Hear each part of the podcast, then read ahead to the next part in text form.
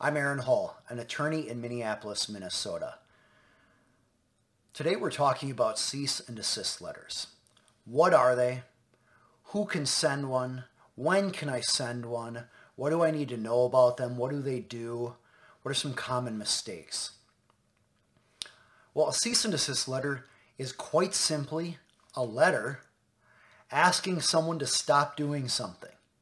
And in general, the letter should ask someone to stop doing something illegal because they're entitled to do something if it's legal.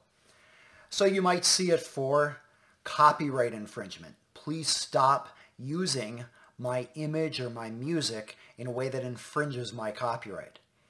You might see it in trademark infringement, similar reasons.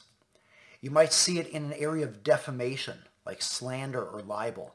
Please stop talking bad about me in a way that's false because it has a tendency to harm my reputation.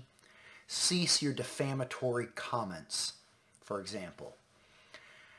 Uh, cease and desist letter could be used for a contract. Please cease and desist or stop breaching the contract. So as you can see, there are all sorts of illegal conduct where you could be asking somebody to cease and desist. Now, why would you do this? Well, it's less expensive and aggressive than a lawsuit. So typically, if a party is interested in suing another party, they would first say, hey, please stop the illegal activity so I don't have to go to court and have a judge order you to stop. Even if you're not contemplating a lawsuit, a cease and desist letter is a nice way to put them on notice that they need to stop out of the, the honor of the agreement or in honor of the law that they're violating. Who can send one? Well, anybody can send one. You could send one. Your neighbor could send one. Typically, though, they're sent from a law firm because when they're coming from law firm letterhead, the person receiving it knows you're serious, knows that you mean business. But again, anybody can send it because it's a letter. Now, there's nothing magic about it. There typically isn't any legal effect to it, except it puts the other party on notice that you know what they're doing. And they're, if they continue, it's with full knowledge that they're doing it illegally. So sometimes notice is an element in a legal issue. And so to that extent, a cease and desist letter can fulfill the notice requirement. For example, if you put somebody on notice and they continue to infringe your trademark or your copyright, they no longer can say, hey, I didn't know that I was infringing. They have converted from perhaps good faith to bad faith because now they're on notice and they're continuing to infringe. What are some common mistakes? Well, one common mistake is kind of a one-size-fits-all template. Really, a cease and desist letter should state the type of illegal activity that's occurring, the reason it's illegal, so the contract or the law that establishes it's illegal, and then where do we go from here? Are you just asking them to stop? Are you asking them to acknowledge that they will stop by sending a letter confirming that? Are you asking for some sort of public apology or private apology? Or maybe you're saying, you need to pay me some money to avoid getting sued.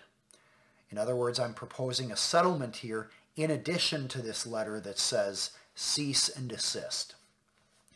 I've done these of all sorts. All these different types are examples where I've worked with clients and they they've asked for anything from please stop to stop and pay $100,000 for the damages that you've already caused through your unlawful actions.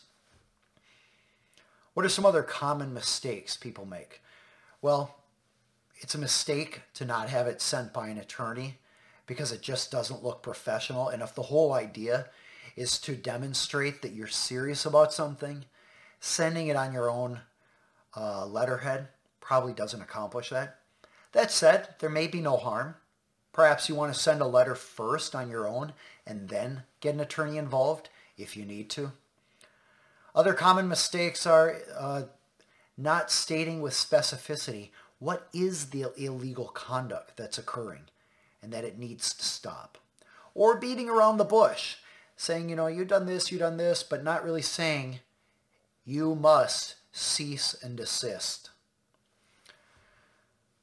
Those are some examples. And then, of course, there's obvious stuff like the letter not looking professional, grammar, spelling, or format problems, issues, or inaccuracies. If you have questions about sending a cease and desist letter and your issue uh, relates to one of some sort of illegal activity, you can contact an attorney in your state. Uh, attorneys generally are licensed state by state, so you'll want to contact an attorney in your state to write a letter on your behalf to address the illegal conduct that is harming you or your business. I'm Aaron Hall, an attorney in Minneapolis, Minnesota. For additional information, feel free to see in the description below.